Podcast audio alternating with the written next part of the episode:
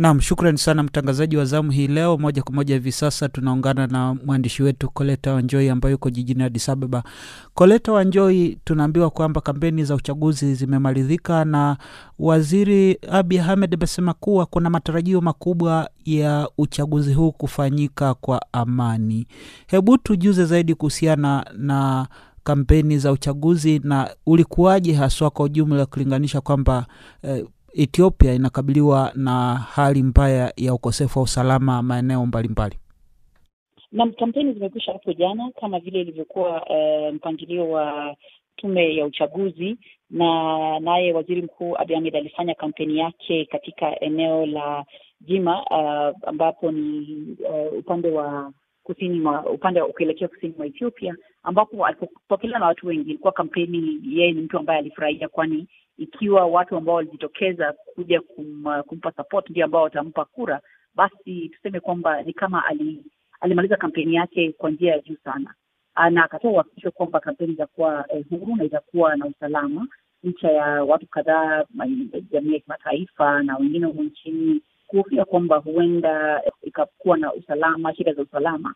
Um, pia tume ya uchaguzi imesema kwamba ipo tayari kumaliza kufanya kampeni hii na yaani kufanya uchaguzi huu, lakini tukumbuke kwamba tume hii imesema kwamba takriban maeneo sabini na nne hayatapiga kura kwa sababu maeneo haya hayako tayari kwa sababu ya sababu zingine kama kuwepo na uwezo ya shirika tume la la, la, la, uchaguzi kuwafikia na kufanya eh, matayarisho yanayohitajika ya, ya, ya na pia shida ya, ya kwamba kuna maeneo ambayo kuna vita uh, kwa hivyo shida ya, usalama. Kwa hivyo maeneo sabini na nne hayatapiga kura na yatapiga kura labda mwezi Septemba. Nayo pia tunajua kwamba upande wa kaskazini mwa Ethiopia, Tigra haitapiga kura. Tume ya uchaguzi imesema kwamba hadi hapo usalama utarejea na serikali kukita kambi kabisa katika eneo hilo, ndipo watafanya uchaguzi upya.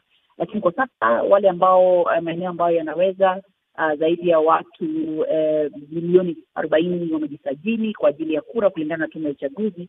Kwa hivyo hao wataendelea mbele na kufanya kura tarehe ishirini na moja mwezi huu. Na nini nafasi ya upinzani kuweza kufudhu katika uchaguzi huu na upande wa Dr. Abiy Ahmed ukilinganisha kwamba anakabiliwa na changamoto hizi zote za ukosefu wa usalama pamoja na maeneo kuto kushiriki katika uchaguzi huu?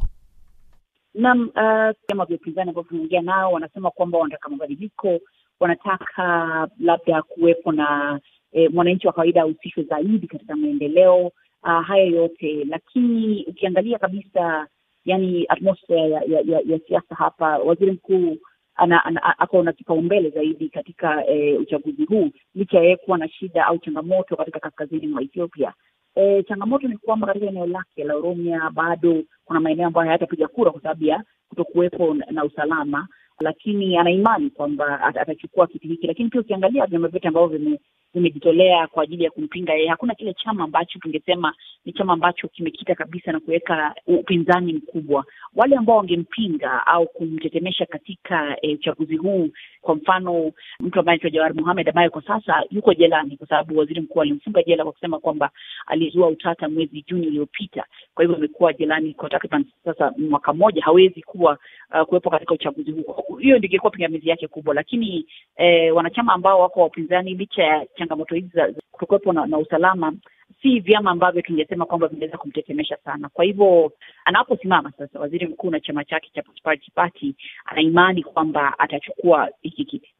Raia wa kawaida wanazungumzia nini kuhusu hali hii huko nchini Ethiopia iwapo wenzao hawatashiriki kwenye uchaguzi huu?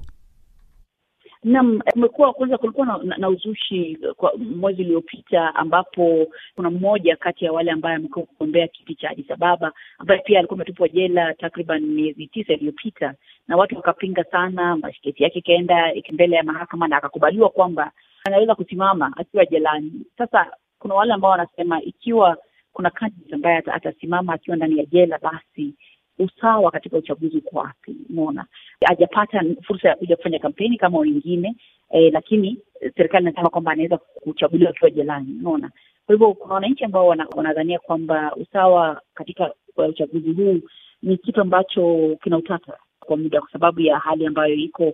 Wale ambao wangetaka kugombea wako, wengine wako jela, wengine wamejiuzulu kwa sababu wanasema hawana imani katika uchaguzi huu.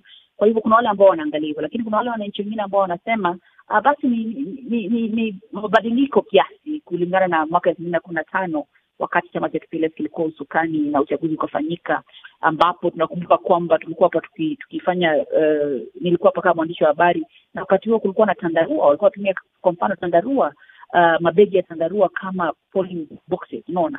Lakini sasa wananchi wameonyeshwa kwamba eh, masanduku ya, ya, ya polling yatakuwa transparent, unaweza kuona vile karatasi yako imeanguka. Kuna haya mabadiliko, kwa hivyo kuna wale wananchi ambao wanafurahia mabadiliko kama haya lakini pia kuna wale wengine wananchi ambao wanasema uchaguzi ukuje na ukweli, sababu haina dhamana sana, kwa sababu kuna wale wananchi wanasema tayari unajua nani atashinda, kwa hivyo uchaguzi ukuje na ukweli. Kwa hivyo uh, watu tofauti na maoni tofauti. Ndugu msikilizaji, huyo ni mwandishi wetu Koleta Wanjoi akizungumza nasi kutoka Addis Ababa, Ethiopia, na nikufuatia kumalizika kwa kampeni za uchaguzi ambao unatarajiwa kufanyika nchini Ethiopia mnamo tarehe ishirini na moja mwezi huu.